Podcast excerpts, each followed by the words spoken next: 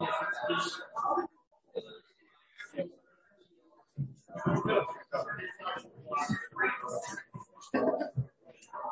right, if we can start making our way to our seats.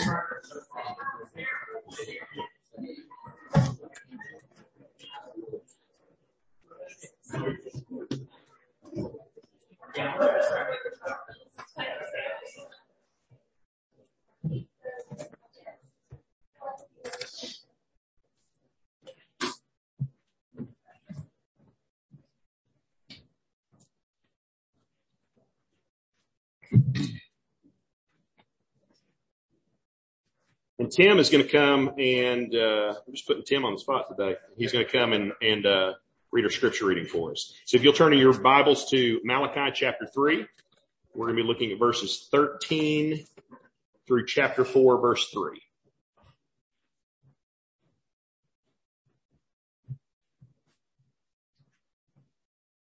And our uh, scripture reading is from Malachi 3. Your words have been hard against me, says the Lord, but you say, how have we spoken against you? You have said it is vain to serve God. What is the profit of our keeping char- his charge or of walking as in mourning before the Lord of hosts? And now we call the arrogant blessed. Evildoers not only prosper, but they put God to the test and they escape. Then those who feared the Lord spoke with one another. The Lord paid attention and heard them, and a book of remembrance was written before him of those who feared the Lord and esteemed his name. They shall be mine, says the Lord of hosts, in the day when I make up my treasured possession, and I will spare them as a man spares his son who serves him. Then once more you shall see the distinction between the righteous and the wicked, between one who serves God and one who does not serve him. For behold, the day is coming, burning like an oven, when all the arrogant and all evildoers will be stubble. The day that is coming shall set them ablaze, says the Lord of hosts, so that it will leave them neither root nor branch. But for you who fear my name, the Sun of Righteousness shall rise with healing in its wings. You shall go out leaping like calves from the stall, and you shall tread down the wicked, for they will be ashes under the soles of your feet on the day when I act, says the Lord of hosts.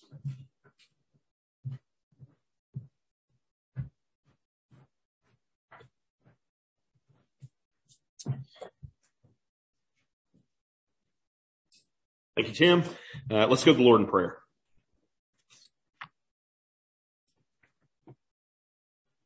Father God, as we open your word, uh, we ask that you would speak to us through it, uh, that through the power of the Holy Spirit, um, illuminating this text, uh, God, that you would shine a light on it, that you would shine a light on our hearts, um, on our understandings. Um, God, that you would use your uh, word as a double-edged sword to to cut into the recesses of our hearts and to um, lay bare um, uh, the sin uh, and and uh, the doubt and the uh, God anything that is that is unclean in your sight that you would use it to um, cleanse us and shape us and form us in the image of Jesus Christ. Uh, Father, we thank you for your word. We ask these things in Jesus' name. Amen. Okay, so we are uh, finishing. Um, today is the last of the six disputations that we've talked about in, in the book of Malachi. And so if you've been with us for a little while, you know that we talked about how the book of Malachi, by at least some um, interpreters' estimation, is broken into six sections. Um, six disputations, you could call them. And so basically what happens in each of them is that God uh, makes a claim or an accusation against the people of Israel. The people of Israel come back and kind of say, well, how can that be the case? Um, God, and then God explains it to them. And so we've um, we've dealt with um, several issues um, over the course of of the the uh, um, the study. Some some some things that are sort of very hot button kind of topics like like divorce. And last week we talked about tithing, which is always a kind of a an odd um, uh, kind of sermon um, to talk about in some ways. but we close out with an idea that is somewhat connected to things that we've talked about previously, but have their own distinct um, claims. And so starting there in verse 13. So again, we talked about already how God said, I'm wearied by your words, Israel. I'm wearied by your actions. Um, well, here he says, your words have been hard against me, says the Lord. Okay. Um, the things that Israel is saying about their God, God is saying, man, you're, you're speaking harshly about me. You're speaking in a way that is, that is not in line with, with who I am. And, and so of course the Israelites, as we've seen, come back and say, well, how have we spoken against you? What is it that we are saying that is so harsh against you? And so God tells us in verse 14, he says, you have said this. So he's, he's quoting back to them the things that they are saying. It is vain to serve God. What is the profit of our keeping his charge or of walking as in mourning before the Lord of hosts? And now we call the arrogant blessed. Evildoers not only prosper, but they put God to the test and they escape. Okay. So the accusation that Israel is making against God is, is similar to the one that we found in the, in the fourth disputation. Um, in the fourth disputation, we basically, we saw Israel claiming that God did not punish evil, right? Remember when we talked about that, about how, where is the God of justice, right? Why is he not doing anything against those who are living in, in evil amongst us? Here the accusation is a little different. It's not so much that God doesn't punish evil, it's that God doesn't reward good. Okay. He doesn't reward those who are faithful to him, or at least that's the claim. They're saying it is vain it is pointless. It is useless to serve God. Even if we do what he says, our circumstances don't improve. That's the accusation that they're, they're making um, against him. Instead, what we seem to be seeing around us in our community um, is uh, that the unrighteous are the ones that are being blessed. The arrogant are the ones who seem to be doing well in our community, not the humble, not those who live in contrition before God.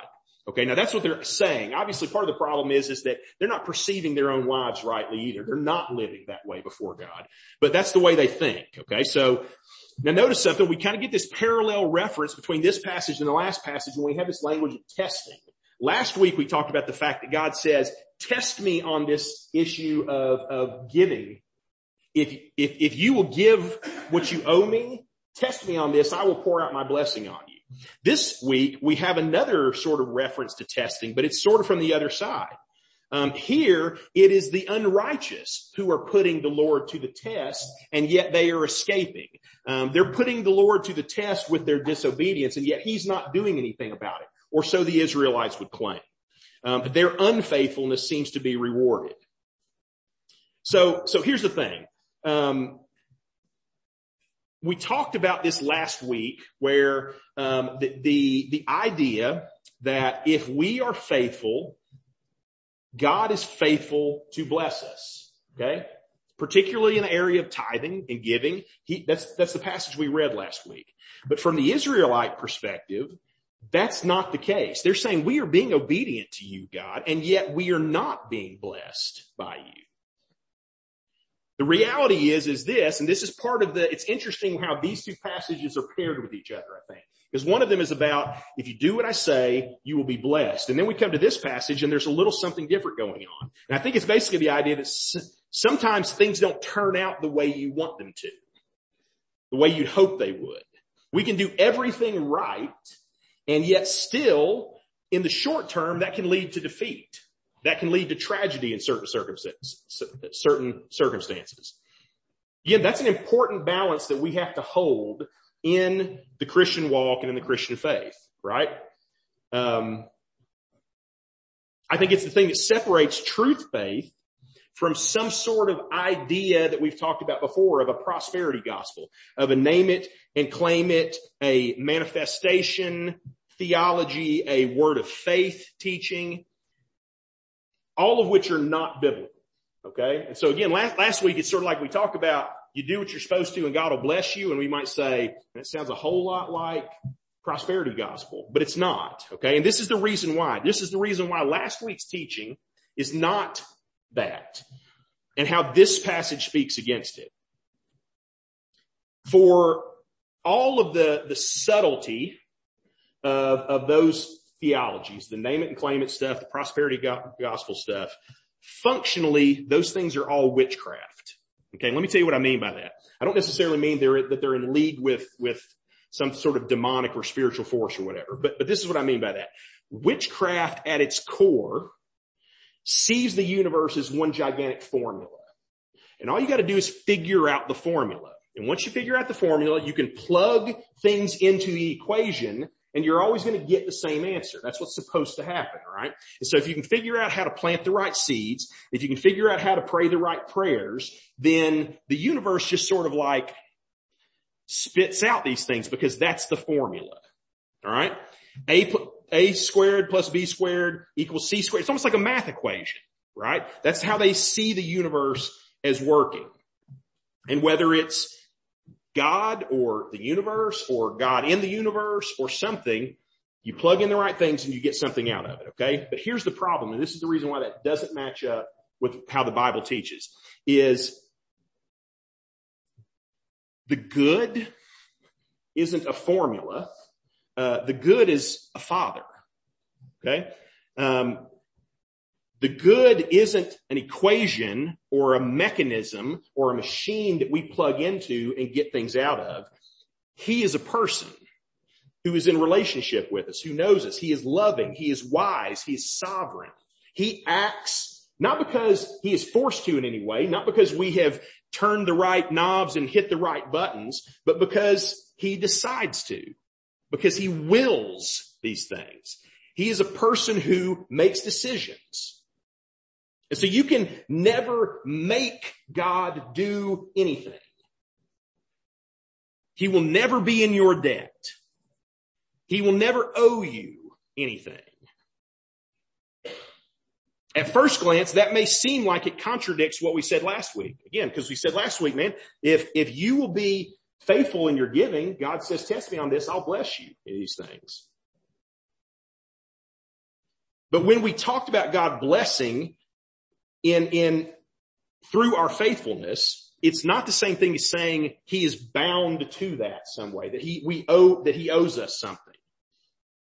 How can our blessing be a function of our obedience and yet God still acts in a sovereign way? Okay. That's the question.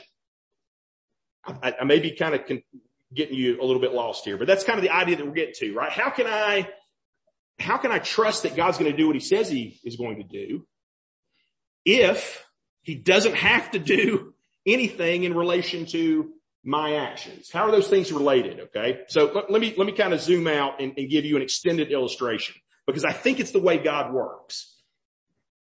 So imagine my family. We have a yard work day, right? You probably had that. You got a day where everybody's got to get out and do some yard work, right? And so we have a yard work day and my kids come out and, and they work hard all day long. Okay. And at the end of the day, um, they've worked hard. They've had good attitudes. They've done, they've been obedient. They've done what they were supposed to. And I say, guys, you know what we're going to do? We're going to go get ice cream. I'm going to bless you in relation to your obedience. We're going to go get ice cream. Okay. That would be a typical thing for a good father to do. Now imagine another yard day the next season. This time the kids are lazy. They have bad attitudes. They complain the whole day. They don't want to do it. They don't really do anything. They piddle all day. And at the end of the day, they say, Hey, can we go get ice cream? And God says, or the father says, no, I don't think so. We're not getting ice cream today. I'm not going to reward you for your lack of obedience. We're not going to do that today. Now imagine a third day, a third day where again, they've been lazy. But guess what? Even though they've been lazy, even though they haven't been particularly obedient that day, the father decides he's going to be gracious to them. To pour out his blessing of ice cream on them. And so he says, even though you guys didn't do a great job today, out of my grace, my love, my mercy, my kindness towards you, we're still going to go get ice cream tonight, guys. So, so let's go. And at that point, they should say, man, isn't dad great? Isn't he a good father? Even though we didn't deserve it, he still gave us ice cream. He's so gracious. Okay. All of those probably nobody has any problem with. You just sort of go, yeah, yeah, that's how a father would act. But it's the fourth day that is the problem. And it's the problem with the Israelites. Because on this fourth yard day, the kids come and they do everything they were supposed to, or at least they say they did. They're hardworking. They have good attitudes. And when they get to the end of the day, they say, can we go get ice cream? And then the father says, no, I don't think so. Not today. Now, if God is a formula, if God is a machine that we are plugging good works into or prayer or anything else, then if I do what I'm supposed to do and I don't get the results that I'm expecting out of God, then you know what my response is going to be? It's what the Israelites say. It's vain to serve God. Why are we even doing this? What profit is there in keeping his charge? Of walking as in mourning before the Lord of hosts. Why are we even doing this? If God's not going to bless us in return. Now again, in truth, they haven't done that. They haven't actually followed him faithfully and obediently, but that's the way they feel like they are. But that's if God is a formula. That's a problem. But here's the deal. If God is a father, a good and wise and loving father, a father who we've learned already in the book of Malachi shows us out of his sovereignty, is unchanging in his love and commitment to us. If he's not a formula, if he's not a machine, then in that circumstance, what should the obedient child do? Even when the father, we've done what we were supposed to and the father does not bless in the way that we hoped, the obedient child says, yes, father, I accept your decision. I may not understand it. It may not be what I expected, but I am your kid. I know that you love me. You want what is best for me. You are far more wise than I am. You have a larger understanding of the issues that are in, in place here. And whatever you have deemed is right in my life, then I will accept that. Okay. That's what should happen anyway. But Israel is basically saying, man, what the heck? Uh, like if I don't, if you don't give me what I want when I do what you say, then what is the point of following you, God? The wicked seem to be getting everything they, they want out of their own self-interest. They act out of self-interest and out of ambition and they get everything they want. And yet I'm sitting here not getting the things that I want and I'm the one being obedient. That's the, that's the, the thing that is going on in the Israelites' heart. I think it's something that goes on in our hearts too. Okay. Even if we're not quite as blatant as this passage. When we feel like we have been living faithfully, we feel like God owes us something. But the reality is again, he doesn't owe us. That's not to say that he doesn't care and typically he will not bless, but he doesn't owe us those things. Again, the issue is that the Israelites say you reward obedience, but there's no guarantee that you will. The way it plays out for the righteous, sometimes you get blessed, sometimes you don't. The way it plays out for the wicked, sometimes you get blessed, sometimes you don't. So what difference does it make? Serving God seems to be vain. What difference does it make? Well, then God responds to them. He tells them what the difference is. And the response is a little weird, honestly, okay? Because of the form it takes. Because basically what God kind of does is he tells this little short parable almost. It's like for a minute we are given a window into something that is happening somewhere else. But the answer is within that story. The difference, what difference does it make following God or not following God? Ultimately makes all the difference. So look at verse 16. So we see this event happen, this, this, this thing take place. It says, then those who feared the Lord spoke with one another. Okay. So this doesn't seem to be the people who have been accusing God of, of saying it doesn't matter if we follow you or not, you don't do anything. These are different people. These are people who are being faithful to God. And it says, then those who feared the Lord spoke with one another and the Lord paid attention and heard them. And a book of remembrance was written before him of those who feared the Lord and esteemed his name. So those who fear the Lord are talking together, talking about the Lord. And it says they feared that these are people who feared the Lord, which feared, fearing the Lord is a key piece in this whole thing. If you think about it this, when the Almighty God of the universe who holds life and death and heaven and hell in his hands commands you to do something and your response is, well, what's in it for me? There's a lack of fear there. Okay. Something is wrong in terms of your fear before God. But these people do fear God. Those who fear the Lord, the Lord pays attention to them. Okay. He notices them. They are not indistinguishable from the wicked. He, he has a particular gaze on them. And then he does something. In the presence, in his presence in heaven, a book is laid before him. And it says the names of those who fear him are written into that book. All right. Now there's, there's, there's different people that kind of debate about whether or not this is the case, but I think this book of remembrance that we see here is the same thing as what is called the book of life in other places in the scriptures. Okay. Um, Revelation chapter 20 talks about it. it says, I saw the dead, great and small, standing before the throne and their books were opened. And then another book was opened, which is the book of life. And the dead were judged by what was written in the book according to what they had done.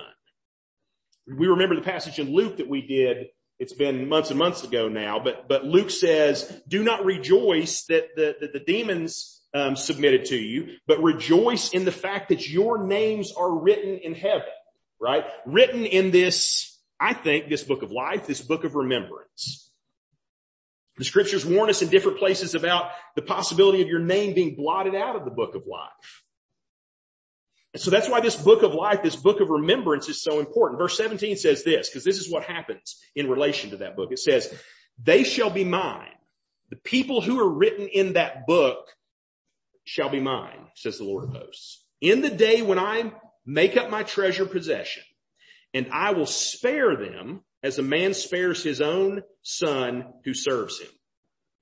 Then once more you will see the distinction between the righteous and the wicked, between the one who serves God and the one who does not serve him. Okay. So what's that saying? The people are asking, what difference does it make to follow God or not follow God?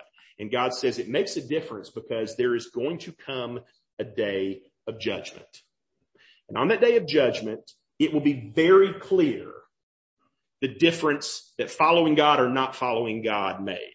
Because those who have followed God, their name will be written down in this book. And that book will determine our eternal destinies, whether our names are written in that book. So right now, in our, the circumstances of our daily lives, right, in the mysterious providence of God, it can be hard to see God's blessings sometimes, right? We know that. Um, there's a famous song by by William Cowper. Uh, the Lord moves in mysterious ways, right? That's not a passage that's found in the Bible. That's a, a, hymn that was written. But but the idea throughout the whole thing is, man, sometimes there's just this cloud between us and God, and and all we see around us is is heartache and tragedy and and and destruction, and yet behind that cloud, the sovereign God is smiling down on us, waiting to pour out his blessings on our heads. But in the short run, sometimes we can't see that stuff, right? And I think the case is, is that this passage is pointing us to a Christian truth that is diminished in our own time. Maybe not forgotten, but it is, it is certainly diminished and it is this, that much of the blessing that we have in God, much of the promises that we have in Jesus Christ are deferred hopes. Okay. A whole lot of the good and blessing that we have in God are things that we will not receive right now, but they are things that we will receive on the day of judgment. Again, in our modern age, and, and you can see it in church culture, we always want to focus on what Jesus can do for me right now. How he can make my life better right now? How can he fix my marriage right now? How can he straighten out my kids right now? How can he help me to navigate the past traumas of my life right now? How can he give me victory over the hangups that I'm dealing with in my life right now? That's what we want, man. We want Jesus to affect our right now. And the answer is often he does. He blesses us in those ways in all kinds of situations. But the reality is, is not always. We don't always see those things in the short run. There will be some times in some lives where all of our blessings and all of our consolations seem to fall away in, in this life to the point that only one truth remains at the end of it. And that is that we have been reconciled to God through Jesus Christ and that on the day of judgment, he will open his book of remembrance and he will find your name there. and he will look on you and he will say, well done, my good and faithful servant. Enter into the joy of your master. And that may be the only consolation that you get. Now again, just like we talked about last week, I don't think that's normally the case. I think the case is normally that as we follow God in obedience, we find blessing after blessing in our lives. And yet there still may be places where we don't see the things that we were hoping that God would do. For those whose name is written in the book, there is salvation. For those whose name is not written in the book, who have not trusted in God, the day of judgment is a consuming fire, right? It's a day of, of destruction. But the promises for the day of judgment for those whose name are written in the book of life are glorious. In chapter four, verse two, uh, we see them described in what I think are some of the most beautiful, some of the most beautiful language in the scriptures. Look at chapter four, verse two. He says, but for those, so on this day of judgment, but for those who fear my name, the sun of righteousness shall rise with healing in its wings and you shall go out leaping like calves from the stall. So first, the righteousness of God, the righteousness that we have in God will rise like the sun. What happens when the sun rises?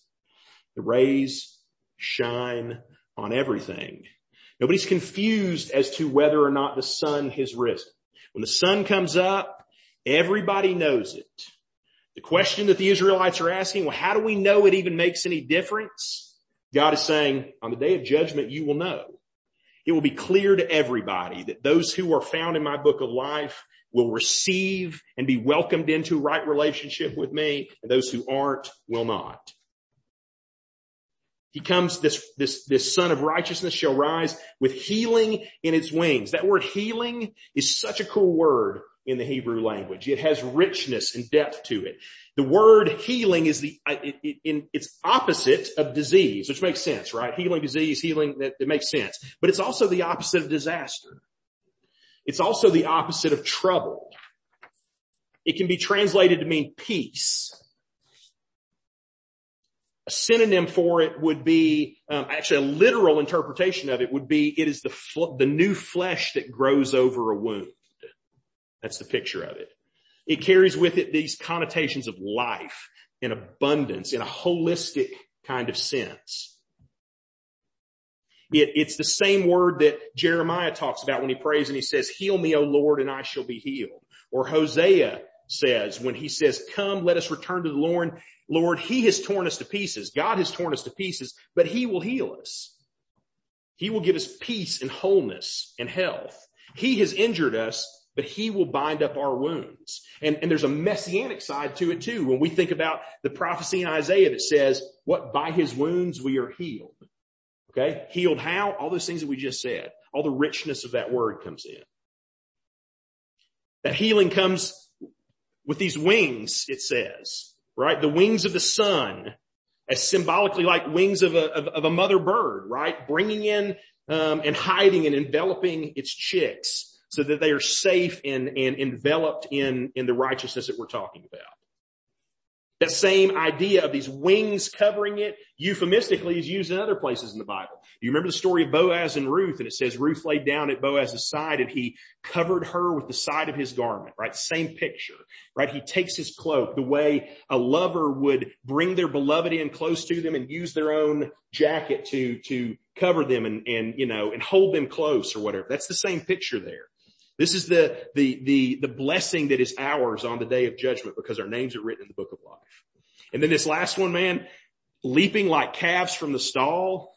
Okay. You guys know when it comes to animals, I am a curmudgeon, right? Okay. Like I got no time for any animals, but if you have never seen a calf leaping when it is released from a stall, you should go home today and get on YouTube and look up calf videos because it is the definition of joy right? It is this picture of exuberance and freedom. And it, I mean, it's, it's, it's a beautiful illustration, right? When, when you see it. And, and again, if you've not looked at it, you should go home literally and look up videos of calves jumping because it's, it's, it's awesome. On that day of judgment, we're going to be that way, right? We are going to be released into a freedom and a joy that we've never experienced, that we've looked for our whole lives. And that for these people who have not received the blessings that they hoped for, that they are finally going to have those things in the presence of God. On the day of judgment, there will be no question as to whether fearing and following God actually matters. God will look in his book and he will remember us. We talk about it in our, in our creed, in our confession, in article 13. We believe that the end of the world is approaching. That at the last day, Christ will descend from heaven and raise the dead from the grave to final retribution. That a solemn separation will then take place. That the wicked will be adjudged to endless punishment and the righteous to endless joy and that this judgment will fix forever the final state of men in heaven or hell on principles of righteousness. We talk about that all the time. That righteousness is not a righteousness that we have in ourselves. It is a righteousness that we have in Christ alone, through faith alone, by God's grace alone, by being united to him and found in his book of remembrance. And so when the people ask, and what difference does it make to follow God or not follow God, when I can't see the blessings in my daily life necessarily, God says on the day of judgment, it will make all the difference in the world. It will be all that matters. And so what we find as we close out this section, because really that's kind of the end of the book of Malachi, there's this interesting little passage that's stuck onto the end that we're going to talk about next week that leads us from the Old Testament into the New Testament, honestly. Remember the book of Malachi is the end of the Old Testament revelation. There's 400 years of silence before John the Baptist comes. And yet this last few verses in the book of Malachi um, are the pointing forward and the bridge to that. But as we close, think about the two bookends of this uh, that we've looked at in the book of Malachi. So we started off in chapter one. Do you remember what the first disputation was about? What did, what did God say from the beginning? He talked about his electing love of the people. He said in eternity past, I chose you. I loved you. I wanted you. You're mine in eternity past. And where do we end? We end in eternity future. We, we end in the, the joy that we will experience in the presence of God for all of, all of future history. We come kind of full circle full orbed as God has convicted his people and called them back into fellowship with him. So what I want to do is, is we're going to go to the Lord in a time of prayer. Um, and, and I think the case is, is this, is, um, the application of this passage is, is maybe something that is not, uh, just like the things we're talking about. It doesn't seem like a breath blessing that is, is, um, short term and in your face, but it's something that we hold on to in our hearts that resides there and, and, and we wait with that belief and that knowledge and let it bloom in the day of hardship. Okay. On the day when everything has, has, has gone wrong. Um, on the day when we get that call in the middle of the night, right? Um, or we get that letter in the mail, or we go to that doctor's appointment and it seems like everything is falling apart around us and we say, God, where's your blessing right now? Um, I've followed you. I've tried to be faithful and yet I feel like you're not here right now. It's at that point that we look in our hearts and we say, but I remember what you've told me in Malachi. I remember that my name is written in the book of life and that on the day of judgment, I will see your great love for me because you have known me and chose me and I have followed you. Okay. So we'll pray. What I want to do is just pray that we would hold these things in our hearts, that we would live in light of them.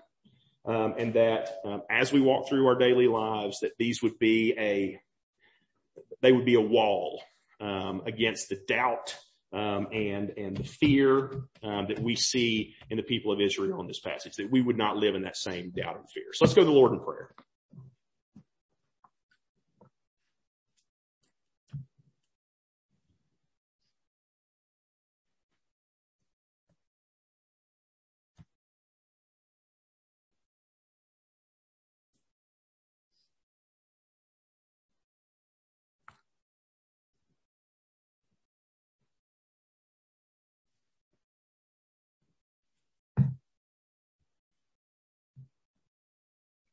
God, your goodness and graciousness. Um, God, your blessing to us. God, we are thankful that um, you are a good father who good, gives good gifts to your children. God, you are not stingy in your blessing. You are not oblivious to our need. Father, as Jesus tells us, uh, if if if we ask um, for um, a fish, God, you won't give us a snake. If we ask for bread, you won't give us a stone. God, you are not a God who is capricious with your people. Um, you are not cruel or unkind. And yet, God, we recognize that in your sovereignty, in your providence, in your wisdom, that there may be circumstances in our lives that we um, would not have asked for um, and did not expect, uh, God. And in the moment, we feel as if um, you have you have looked away from us, that you have uh, left us on our own, that you have abandoned us in some way. God, impress upon our hearts uh, that as we have aligned our lives with you, as we have trusted in your son, Jesus Christ by faith, God, that we have been written in your book, God, that you have taken notice of us and that God, our names are written there and that we belong to you and that you will forever keep us in your mind and in your heart and that God, these things will become evident to us um, when we stand before you on the day of judgment. God, let us rest in the hope of that security, even in the midst of trial, even in the midst of temptation, even in the midst of struggle. God, let us trust in the hope that we have of that day. We thank you, God. We praise you. We ask these things in Jesus' name. Amen. Please stand and sing the closing song.